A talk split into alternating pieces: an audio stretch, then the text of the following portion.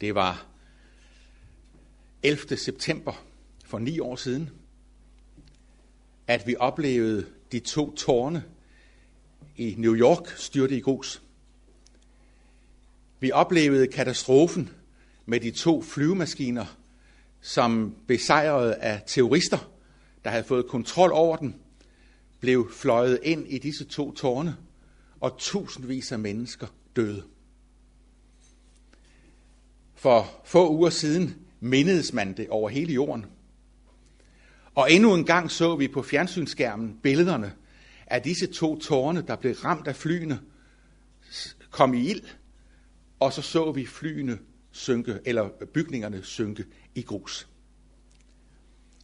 Vores skriftlæsning i dag, som er fra Daniels bogs andet kapitel, er på mange måder en beretning, der minder lidt om det, vi så i fjernsynet over fra New York, med de to tårne, der faldt i grus.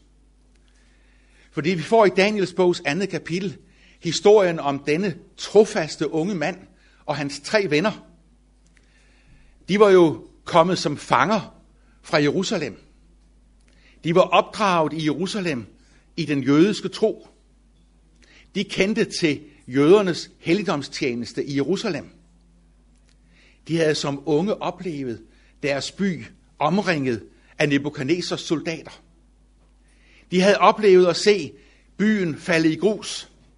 De havde oplevet at se kong Nebuchadnezzar røve helligdommens øh, kostbare kar af guld og sølv. Alt var blevet ført bort. Også de unge mænd var blevet ført som fanger til Babylon. Nu var det jo sådan, at kong Nebuchadnezzar var på mange måder en klog mand. Han var klar over, at hvis hans rige skulle bestå, så måtte han udnytte de intellektuelle kræfter, som disse unge mennesker havde, også fra jøderne. Så Daniel og hans tre venner, sammen med andre unge, var blevet indrulleret i kong Nebuchadnezzars skole, hans universitet kunne vi kalde det. De skulle uddannes til at kunne stå i tjeneste for kong Nebuchadnezzar i forvaltningen af hans rige. Nu var det jo sådan, at øh, Daniel og hans tre venner viste, at de ønskede at huske på det, som de havde med sig hjemme fra Jerusalem. Det, de havde lært som unge. Den mad, kongen gerne ville servere for den, var kongens mad. Det samme, som kongen spiste på sit hof, på sit hof vil han servere for disse unge mænd. Det var egentlig en gunst til kendegivelse fra kongens side. Ja, I skal få lov at få min fine mad at spise. Men Daniel henvendte sig jo til ham, der var tilsynsførende for dem, og sagde til dem, vil ikke godt lade mig få lov sammen med mine tre venner at spise den mad, vi gerne vil have, den mad, vi kender fra Jerusalem. I stedet for at drikke kongens vin, så vil vi gerne have lov at drikke vand. Vi vil gerne have lov at spise grøntsager. Ja, men sagde så ham, der var tilsynsførende. Hvad nu, hvis I bliver sådan nogle svage, nogen, der ikke kan hænge sammen, sådan nogle, plejs, nogle splejser? Det vil kongen ikke være tilfreds med. Giv os en chance, sagde Daniel. Lad os få lov til at vise, at den mad, vi spiser, gør os stærke og sunde. Det styrker vores intellektuelle kræfter. Det fik Daniel lov til. Og han beviste sammen med sine venner, at når de levede efter Guds plan, så fik de en velsignelse i kraft af deres lydighed. Det blev nogle stærke, sunde unge mænd, både fysisk og intellektuelt. Så kommer vi videre i det andet kapitel, til historien, der blev læst til skriftlæsningen, slutningen af den. Kong Nebuchadnezzar har nemlig en nat en drøm. Jeg er sikker på, at du har prøvet at drømme også. Og nogle gange kan vi vågne om morgenen, og så kan vi ikke rigtig huske, hvad det er, vi har drømt. Og andre gange så prøver vi på at sige til os selv, jamen, det jeg drømte, jeg kan hverken finde hoved eller hale i det, det hænger ikke sammen noget af det. Kong Nebuchadnezzar kunne ikke huske, hvad han havde drømt. Men det var noget, der havde gjort et indtryk på ham. Derfor henvender han sig nu til drømmetyderne, spåmændene, han har på sit hof. Og så siger han til dem, kom og fortæl mig, hvad det er, jeg har drømt. Det kan vi jo ikke, siger drømmetyderne og åndemanerne og spåmændene. Kan du ikke godt give os en lille idé om, hvad drømmen måtte have været? Så kan vi godt spænde en ende på det og forklare dig, hvad drømmen måtte betyde. Nej, det kan jeg ikke, siger kongen. Jeg kan ikke huske spor af det. Men I skal fortælle mig, hvad jeg har drømt. Nej, det kan vi ikke. Så bliver kongen sur. Han bliver vred på sine drømmetyder og åndemaner og spåmænd. Og han siger til sin krigsherrefører, slå dem ihjel. Hvad skal jeg med sådan nogle udulige nogen, der ikke engang kan hjælpe mig med at huske en drøm, som jeg har, som jeg har glemt? Og de kan ikke engang fortælle mig, hvad den måtte betyde, når de ikke de kan fortælle mig, hvad drømmen går ud på. Så slå dem ihjel. Så tager herføreren hen til Daniel, som jo var dømt til døden af kongens ord. Han hørte jo også til blandt de ypperste her. Og Daniel siger så, hvad er det, der gør, at kongen er blevet så hissig? Hvad er det, der gør, at han reagerer på den her voldsomme måde? Jo, han har haft en drøm, men han kan ikke huske den. Og han vil have at vide, hvad den drøm betyder. Giv os nu en chance, siger Daniel. Jeg og mine tre venner, vi vil i nat bede til himlens Gud. Vi vil bede himlens Gud om at åbenbare for os, hvad det er, kong Nebuchadnezzar har drømt. Og så vil vi i morgen komme og fortælle kongen, hvad hans drøm gik ud på. Så skyndte herføren sig tilbage til kong Nebuchadnezzar og sagde til ham, kan vi ikke godt lige få en pause med at få slået de her mennesker ihjel?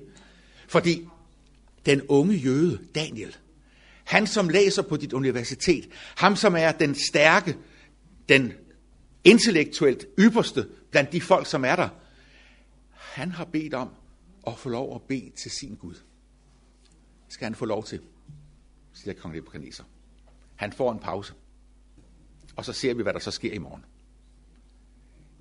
Om natten beder Daniel. Hans tre venner beder. Og himlens Gud åbenbarer for Daniel, hvad det er, kong Nebuchadnezzar har drømt. Og han får at vide, hvad drømmen betyder. Vi fik læst til skriftlæsning de afsluttende ord af denne drøms forklaring. Næste morgen henvender Daniel sig så til herføreren og siger til ham, Før mig til kongen. Jeg har et budskab til ham fra himlens Gud. Så kommer Daniel hen til kong Nebuchadnezzar. Og Daniel stiller sig ikke op og siger, nu kommer jeg, den fantastiske Daniel, nu skal du bare høre, hvor klog jeg er. Nej, Daniel stiller sig op og siger, det er ikke mig, kong Nebuchadnezzar. Men der er en Gud i himlen, som har åbenbart for kong Nebuchadnezzar, hvad der skal ske i de sidste dage. Du så, o konge, for dig en statue. Hovedet var af guld, bryst og arme af sølv, bu og lænder af kover, benene af jern, fødderne halvt af jern og halvt af lær. Du, kong Nebuchadnezzar, du er hovedet af guld. Åh, oh, fint. Det er jeg godt tilfreds med, tænkte kong Nebuchadnezzar. Det er godt, det er mig, der er hovedet af guld. Men så kommer jo tragedien. Efter dig, kong Nebuchadnezzar, skal der komme et andet rige. Det skal være ringere end dit. Efter det et tredje rige med bu og lænder af kover. Efter det et fjerde rige med benene af jern. Og så alle disse menneskeskabte riger. De står og vakler på disse fødder, som er en blanding af jern og ler. Det kan ikke hænge sammen. Statuen står og vakler. Det, som bliver efter dette jernrige, det bliver noget, der ikke kan fungere. Det kan ikke hænge sammen. Men så bliver der en sten rives løs fra klippen. Den sten, der bliver kastet afsted gennem verdensrummet. Ikke af menneskehænder. Den sten rammer statuen. Og statuen falder. Den forvidres. Og så på ruinen af denne statue bygges der en ny verden.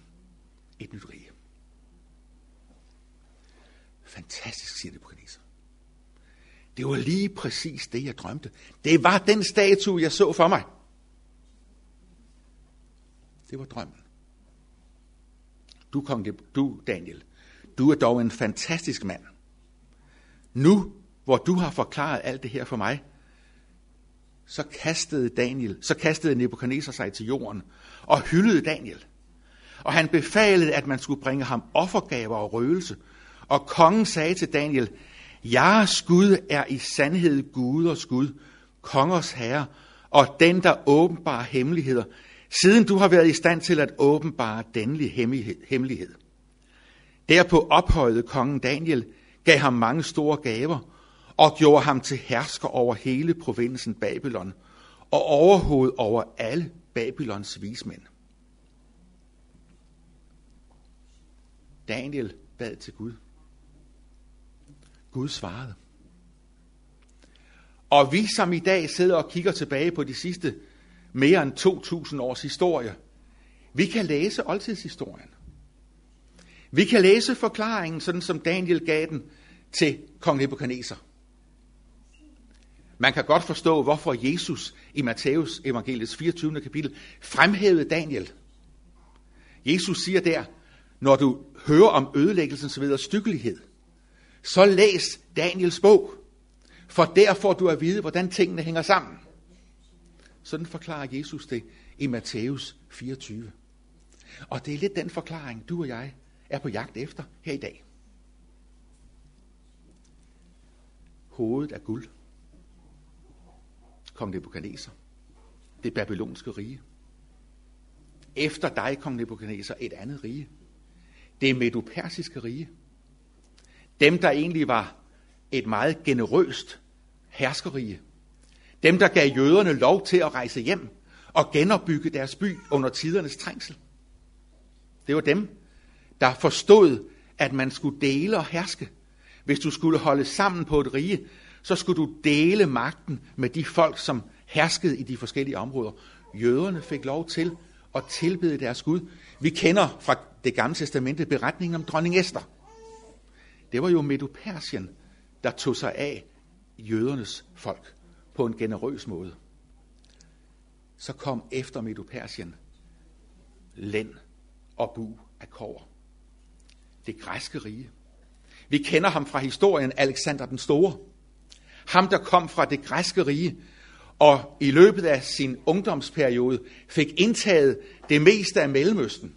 Hans herre nåede helt over til Indien. Der gik hans soldater i strejke. Nu ville de ikke længere væk hjemmefra. De fik set de ind, det indiske folk, de fik set deres elefanter, og de var klar over, at nu havde de nået deres grænse. Så på vejen hjem, da de er nået til Babylon, der dør Alexander den Store. Og hans rige splittes, deles mellem hans generaler. Og dette svækkede græske rige bliver overvundet af det romerske rige, benene af jern. Dem fra Rom bliver herefter oldtidens storhedsrige. Dem, der herskede dengang, da Jesus blev født. Dem, der herskede i Mellemøsten. Dem, der udvidede deres magt rundt langs hele Middelhavet. Dem, der udvidede deres magt op igennem Europa. Mange af de lande, vi har i Europa i dag, er jo efterkommende, efterkommende riger efter romernes magt. Gud forklarede, hvordan tingene ville hænge sammen.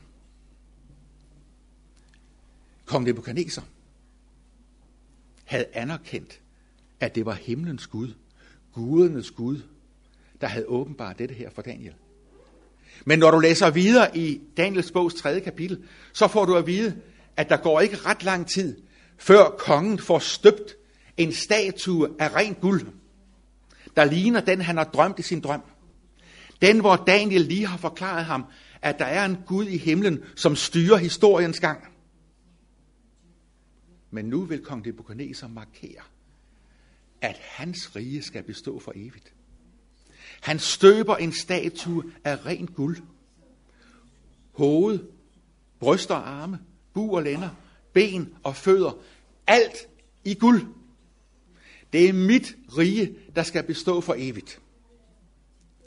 Sådan har det været igennem historiens gang. At du har haft regenter, der har drømt om, at deres rige måtte være et evigt rige. Et rige, som aldrig nogensinde skulle falde i grus. Så bliver Nebuchadnezzars riges ledere kaldt sammen. De står på Durasletten, forklaret i, i Daniels bogs 3. kapitel. Og så siger kongen, når det store orkester, jeg har kaldt sammen her, begynder at spille, så skal I knæle ned og tilbede denne statue. Daniels tre venner var der. Daniel må have været på rejse. Han var der i hvert fald ikke. Men hans tre venner var der. De var jøder. De vidste godt, at lydigheden mod himlens Gud betalte sig. De havde lært hjemmefra, at der stod i det første bud, du må ikke tilbede andre guder end mig. Det vidste de godt. De blev stående, ret op, mens alle andre omkring dem bøjede sig ned for denne statue af rent guld. Kong Nebuchadnezzar ser det. Hvad er det for noget? Vil de ikke bøje sig ned? Det er jo en kongelig ordre. Nej, det vil de ikke. Så får de en chance endnu en gang. Orkestret spiller igen. Alle knæler ned. Undtagen Daniels tre venner. De bliver stående. Så bliver kongen vred. Kongens ordre skal adlydes. I skal straffes. I skal smides i ildovnen. I skal sørge for, at der bliver en, en, en lærerlektie her for alle, at når kongen giver en befaling, så gælder den. Så blev de kastet i ildovnen. Og kongen havde beordret, at ildovnen skulle varmes yderligere op. Så meget, at i det øjeblik, man åbnede op ind til ildovnen, så var der en flamme, der slog ud og dræbte de mænd, der stod der med Daniels tre venner og skulle smide dem ind i ildovnen. Så blev det nat. Kongen havde det dårligt. Hvad var det, han havde gjort? Hvordan havde han dog kunne finde på det? Nogle gange kan man jo fortryde, hvad man gør. Så næste morgen tidligt, der er det første, han beder om, det er at få lov at komme ned og kigge ind i denne ildovn. Så siger han, var det ikke tre mænd, vi kastede ind i ildovnen? Jo, siger de folk, der er omkring ham. Jeg ser fire gå rundt derinde, og den fjerde ligner en gudsøn. Endnu en gang havde himlens Gud markeret sig. Endnu en gang havde himlens Gud markeret over for kong Nebuchadnezzar, at det var himlens Gud, der havde fortalt ham sandheden om historiens gang i drømmen om statuen. Nu markerede himlens Gud igen, at han havde magt over liv og død. Det var ikke kong Nebuchadnezzar, der kunne dødstømme. Himlens Gud kunne bevare liv. Så sidder vi i dag og kigger tilbage på historien. Vi, der har oplevet at se de to tårne falde i grus. Vi, der har oplevet, at den verden, vi egentlig troede skulle blive en fredsommelig verden, en verden, hvor der efter Berlinmuren var faldet, og Sovjetunionen havde ragt hånd over til USA, og de to stormagter ligesom havde sagt til hinanden, nu skal vi få en stabil og en rolig verden. Vi har oplevet en verden i uro ud over alle grænser siden da markeret af tårnene, der faldt i grus, ligesom statuen styrtede i grus, ramt af klippestenen, der var kastet ikke af menneskehånd. I et blad, der hedder Bulletin of Atomic Scientists, altså et, et blad, der udgives af videnskabsfolk, der specialiserer sig i at forske inden for øh, at den atomare verden, der var der en af deres kloge folk, som skrev, man behøver ikke at være religiøs for at mene, at vi er på vej mod en katastrofe i dag. Hvad mente han? Man behøver ikke at være religiøs for at mene, at vi er på vej mod katastrofen. Det han tænkte på, det der blev beskrevet, det var først og fremmest risikoen for en atomkrig. Han skrev nemlig videre, verden har ikke stået over for så farlige beslutninger, siden vi kastede de første atombomber over Hiroshima og Nagasaki. Hvilke atommagter har vi i dag? Du kender Frankrig. Du kender Kina. Du kender Rusland. Du kender England. Du kender USA. Og så er der jo så problembørnene. dem, der har atommagten. Pakistan, Indien, Israel, Pakistan. Der, hvor vi har oplevet, at isen er smeltet i Himalayas bjerge, og floden, der strømmer ned gennem Pakistan, og som plejer at være den flod, der bringer frodighed ned til sletterne, så de kan dyrke deres ris, har i år givet en oversvømmelse, som millioner af mennesker har måttet flygte. Millioner af mennesker trues af sult. Et land, hvor vi oplever, at Taliban synes at være ved at vinde magten. Det er dem, der kommer ud til de fjerneste landsbyer. Det er dem, der kommer ud med hjælp til de folk, som er i nød. Det er dem, der kommer der og siger, det er os, der har ret. Det er vores lære. Det er vores muslimske tro, som er den sande. Det er den, I skal sørge for at slutte op omkring. Vi skal vinde magten over Afghanistan. Vi skal vinde magten over Pakistan. Og hvis de vinder magten over Pakistan, hvad er det så for en finger, der kan trykke på knappen til atombomben? Al-Qaida. Taliban. Det er dem, der kommer til at kunne kontrollere atomvåbnet. Vi har en tidligere dansk statsminister, som hedder Anders Fogh. Han er nu leder for NATO. NATO er jo samlingen af nationer i den vestlige øh, civiliserede verden, der prøver på, om man kan arbejde sammen om at bekæmpe øh, disse folk i Afghanistan og i Pakistan og i Iran og i øh, andre øh, muslimske lande, hvor det synes som om, at al-Qaida-bevægelsen og Taliban er ved at vinde mere og mere fodfæste. Han var på sin rundrejse for at vinde støtte blandt NATO's lande til at blive ved med at sende deres soldater til Afghanistan. Blive ved med at hjælpe i Pakistan. Blive ved med at bevare deres soldater i Irak. Der kom han her til Danmark og mødtes med vores danske statsminister. Der var der et interview, der blev refereret her i Kristi Dagblad, hvor Anders Fogh udtalte ordene, vi må bekæmpe barbarerne, hvis vi vil have fred. Vi må bekæmpe barbarerne, hvis vi vil have fred. Er det sandt? Hvis du spørger den almindelige dansker i dag, hvis du går ud på gader og stræder her i Holstebro og siger til dem, er det rigtigt, at det er vigtigt for os, at vi har danske soldater i Afghanistan til at kæmpe mod Taliban? Så vil folk sige, ja, det er rigtigt. For hvis Taliban får magten i Afghanistan, hvis de får magten i Pakistan, så er det dem, der kan uddanne terrorister og sende dem til vores byer, lægge bomber i vores tog og i vores fly, og springe vores jernbanestationer i luften, sådan så vi alle sammen bliver ramt af terrorismen. Sådan er logikken. Vi må bekæmpe barbarerne, hvis vi vil have fred. Vi må forhindre Afghanistan i at blive en politisk rede til sikring af udklækning af terrorister. Vi må sende flere penge til at hjælpe de stakkels mennesker i Pakistan. For hvis ikke vi gør det, så er det talibanerne, der kommer og vinder dem for sig. Hvad er det, vi står overfor? Er det verdens ende? Er det Guds plan, der skal virkeliggøres? Er det Guds plan, som nu er ved at falde i slag? Er det menneskers mislykkede styre, der er ved at blive demonstreret? Vi må bekæmpe barbarerne, hvis vi vil have fred. Du og jeg tilbeder en Jesus. Det var ham, der oplevede, at der var kommet en barbar ind i vores verden. En terrorist. Vi kalder ham djævlen. Han kom her med sine løgnehistorier. Han kom her og løj over for Adam og Eva. Han har løjet over for os alle sammen.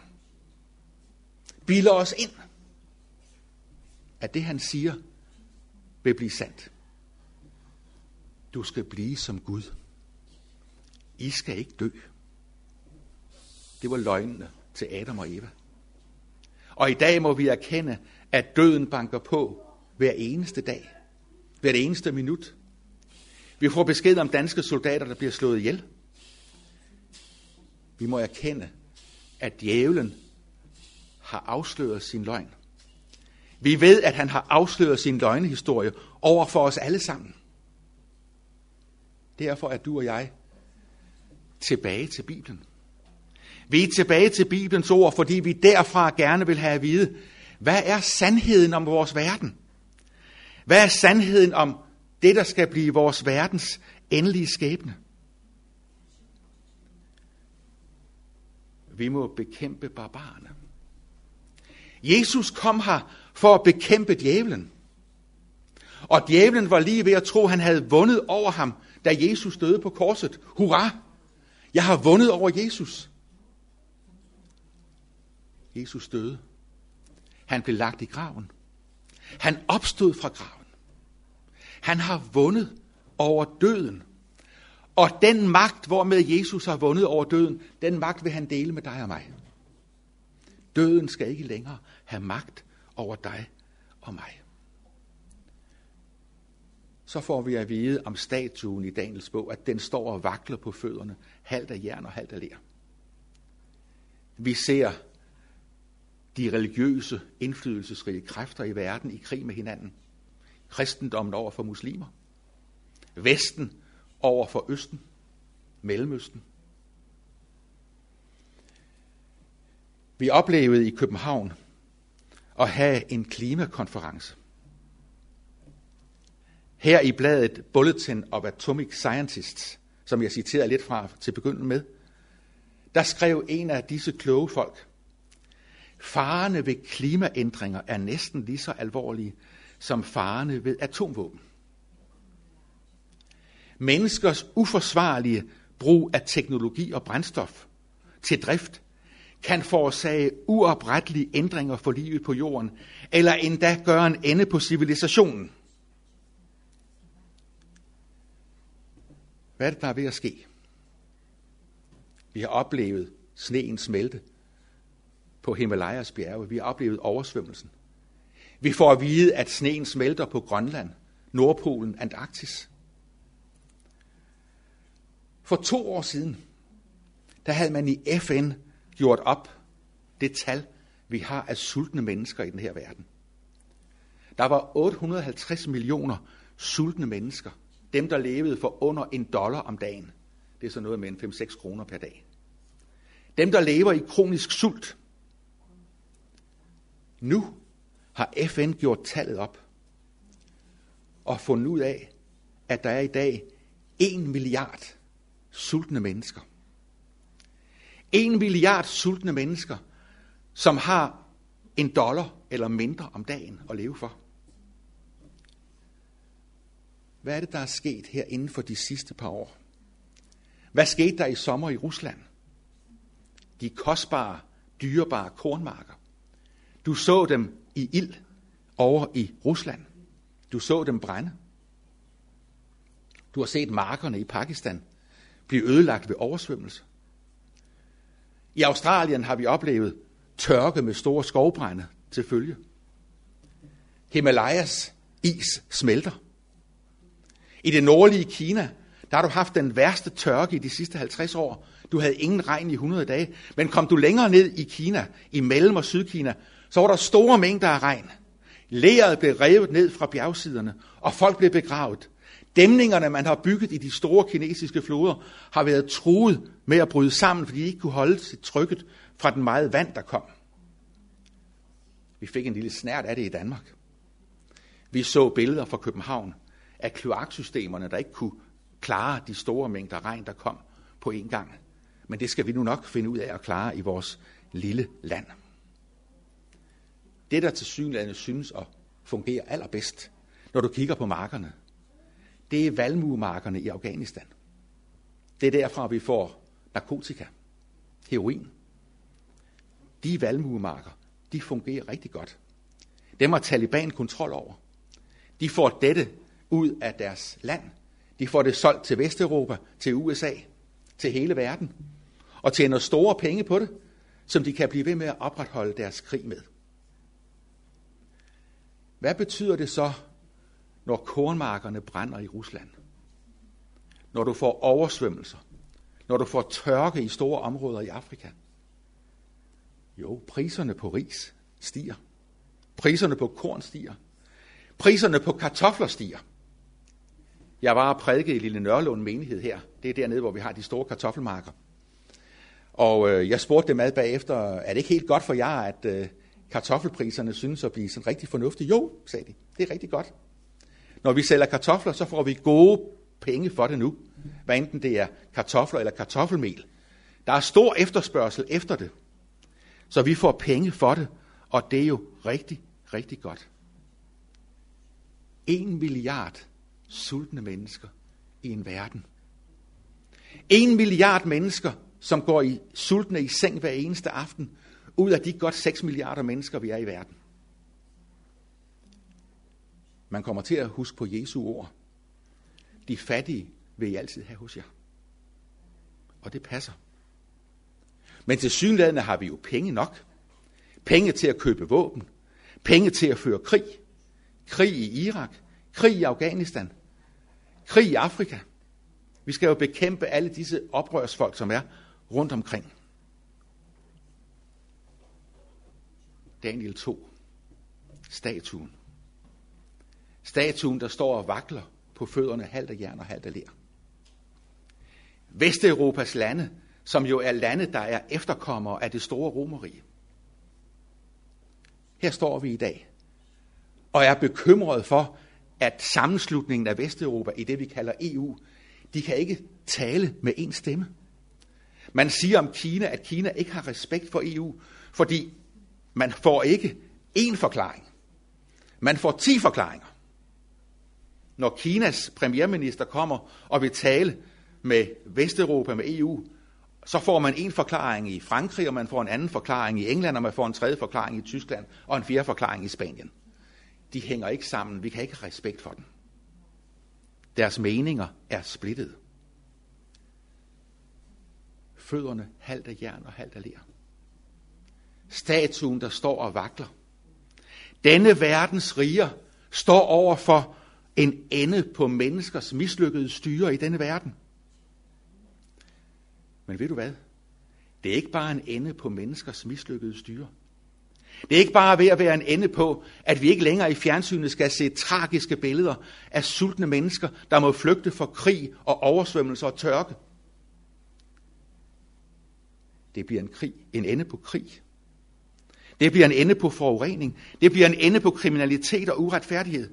Jesu kamp mod barbarerne, mod djævlen og alle åndemagterne under ham, den er vundet. Ordene lød jo på korset, det er fuldbragt. Sejren er markeret fra Jesus side. Han vil vinde freden tilbage til vores verden. Du har billedet af ham på korset. Hans hænder blev strakt ud på korset. Hænderne blev gennemboret med navlerne. Og så ser du billedet af, at den hånd, der blev gennemboret, den hånd har kastet stenen fra klippen. Den, der er kastet, ikke er menneskehænder. Den er markeret af navlegabene fra korset. Det er Jesus Kristus selv, som har sat det endelige spil i gang i forhold til denne verdens terrorister, djævlen, denne verdens barbarer. Det er ham, der vil bringe en afslutning på det alt sammen. Vi i kirkerne, vi markerer det, når vi samles til nadver. Så får vi Jesu læme, Jesu blod. Vi får at vide, at det Jesus gjorde, da han døde på korset, var i virkeligheden en endegyldig sejr over barbarerne. Han døde for, at du og jeg skulle få fred. Gud være lovet, det er ikke NATO's soldater, der skal bringe fred til os i denne verden. Det er ikke NATO's soldater, som når de har slået tilstrækkeligt mange talibanere ihjel i Pakistan og i Afghanistan og i Irak, at så bliver der fred i denne verden. Sandheden er jo, at for hver gang du slår et par stykker af dem ihjel, så står der måske 10 unge parat til at slutte op i krisen bag Taliban, bag Al-Qaida. Nadveren.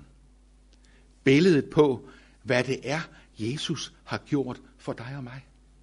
Dåben Dåben, som i Romerbrevets 6. kapitel skildres for os som billedet på, at denne Jesus, når vi begraves sammen med Jesus ved dåben til døden, så skal vi opstå sammen med ham. Det vil sige, døden mister sin magt over os. Døden skal ikke længere have magt over os. Dåben, du bliver sænket ned i vandet. Du bliver løftet op af vandet. Hvad var det, Jesus gjorde?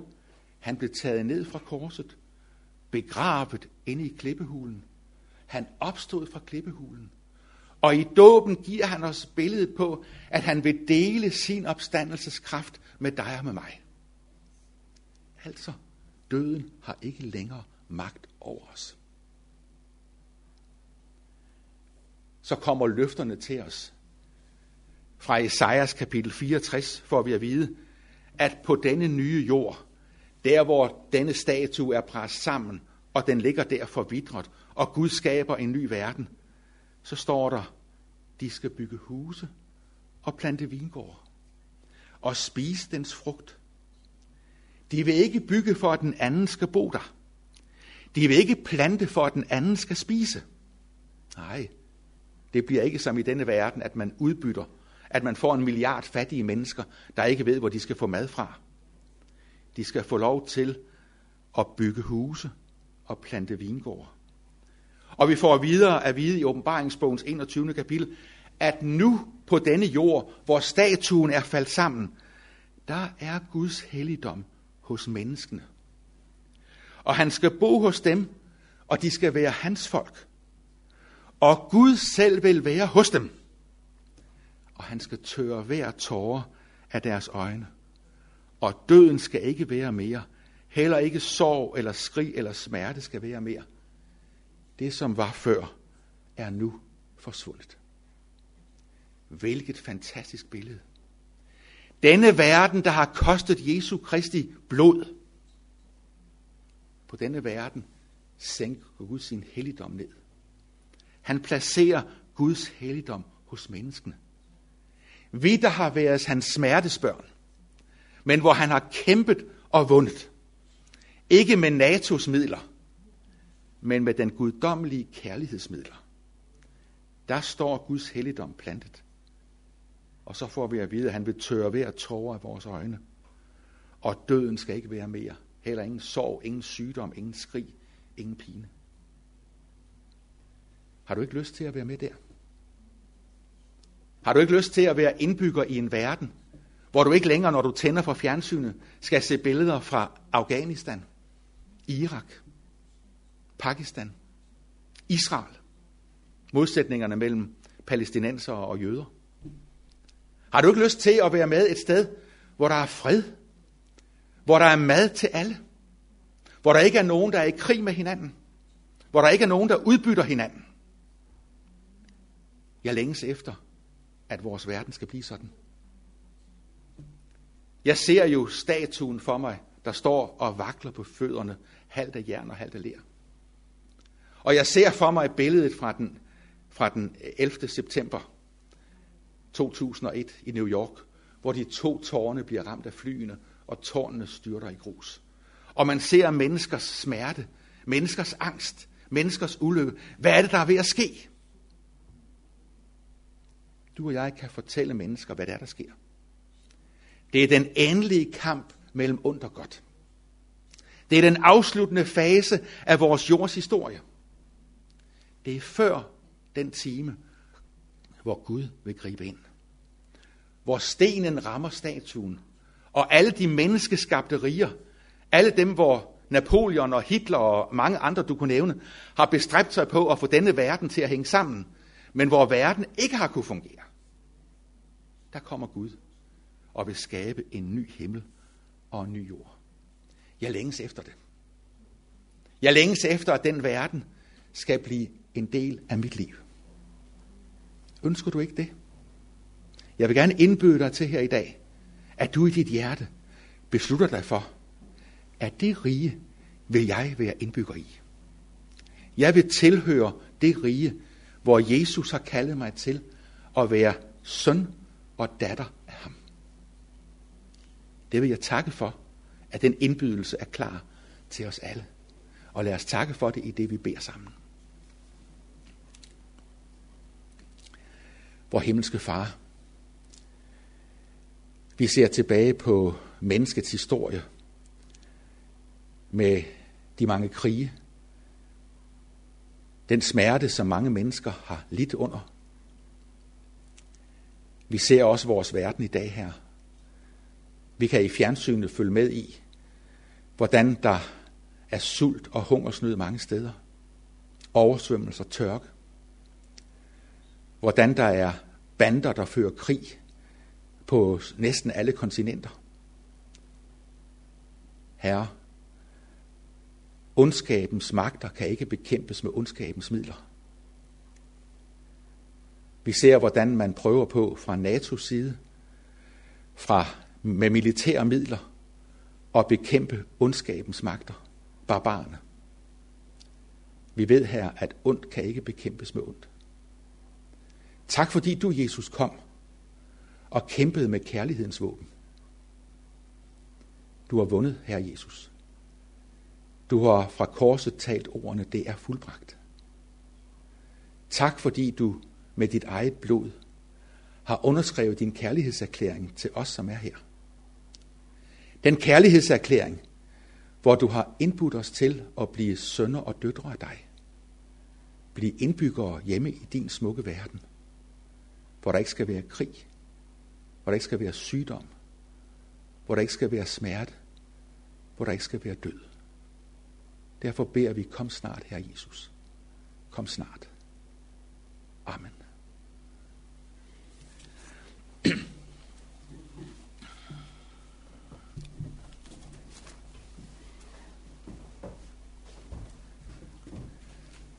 Vi siger tak til Ture for disse gode, sande og velovervejede ord. Det giver stof til eftertanke. Tak skal du have, Ture. Vi vil slutte vores gudstjeneste ved, at vi synger salme nummer 80. Nummer 80. Jeg vil gerne, at vi vil stå op ved sidste vers.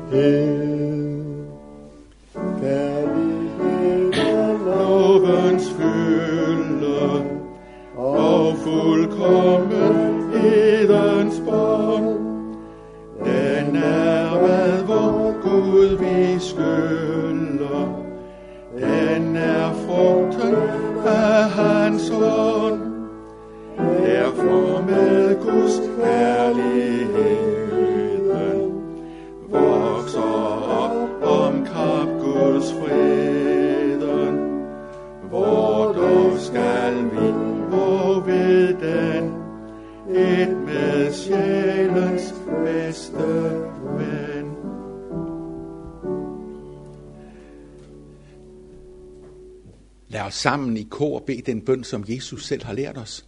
Bønnen Fader vor. Vor Fader, du som er i himlen, Helliget vorte dit navn, komme dit rige. Ske din vilje som i himlen, således også på jorden. Giv os i dag vor daglige brød, og forlad os vores skyld, som også vi forlader vores skyldnere. Led os ikke ind i fristelse, men fri os fra det onde, for dit er riget, og magten og æren i evighed. Amen.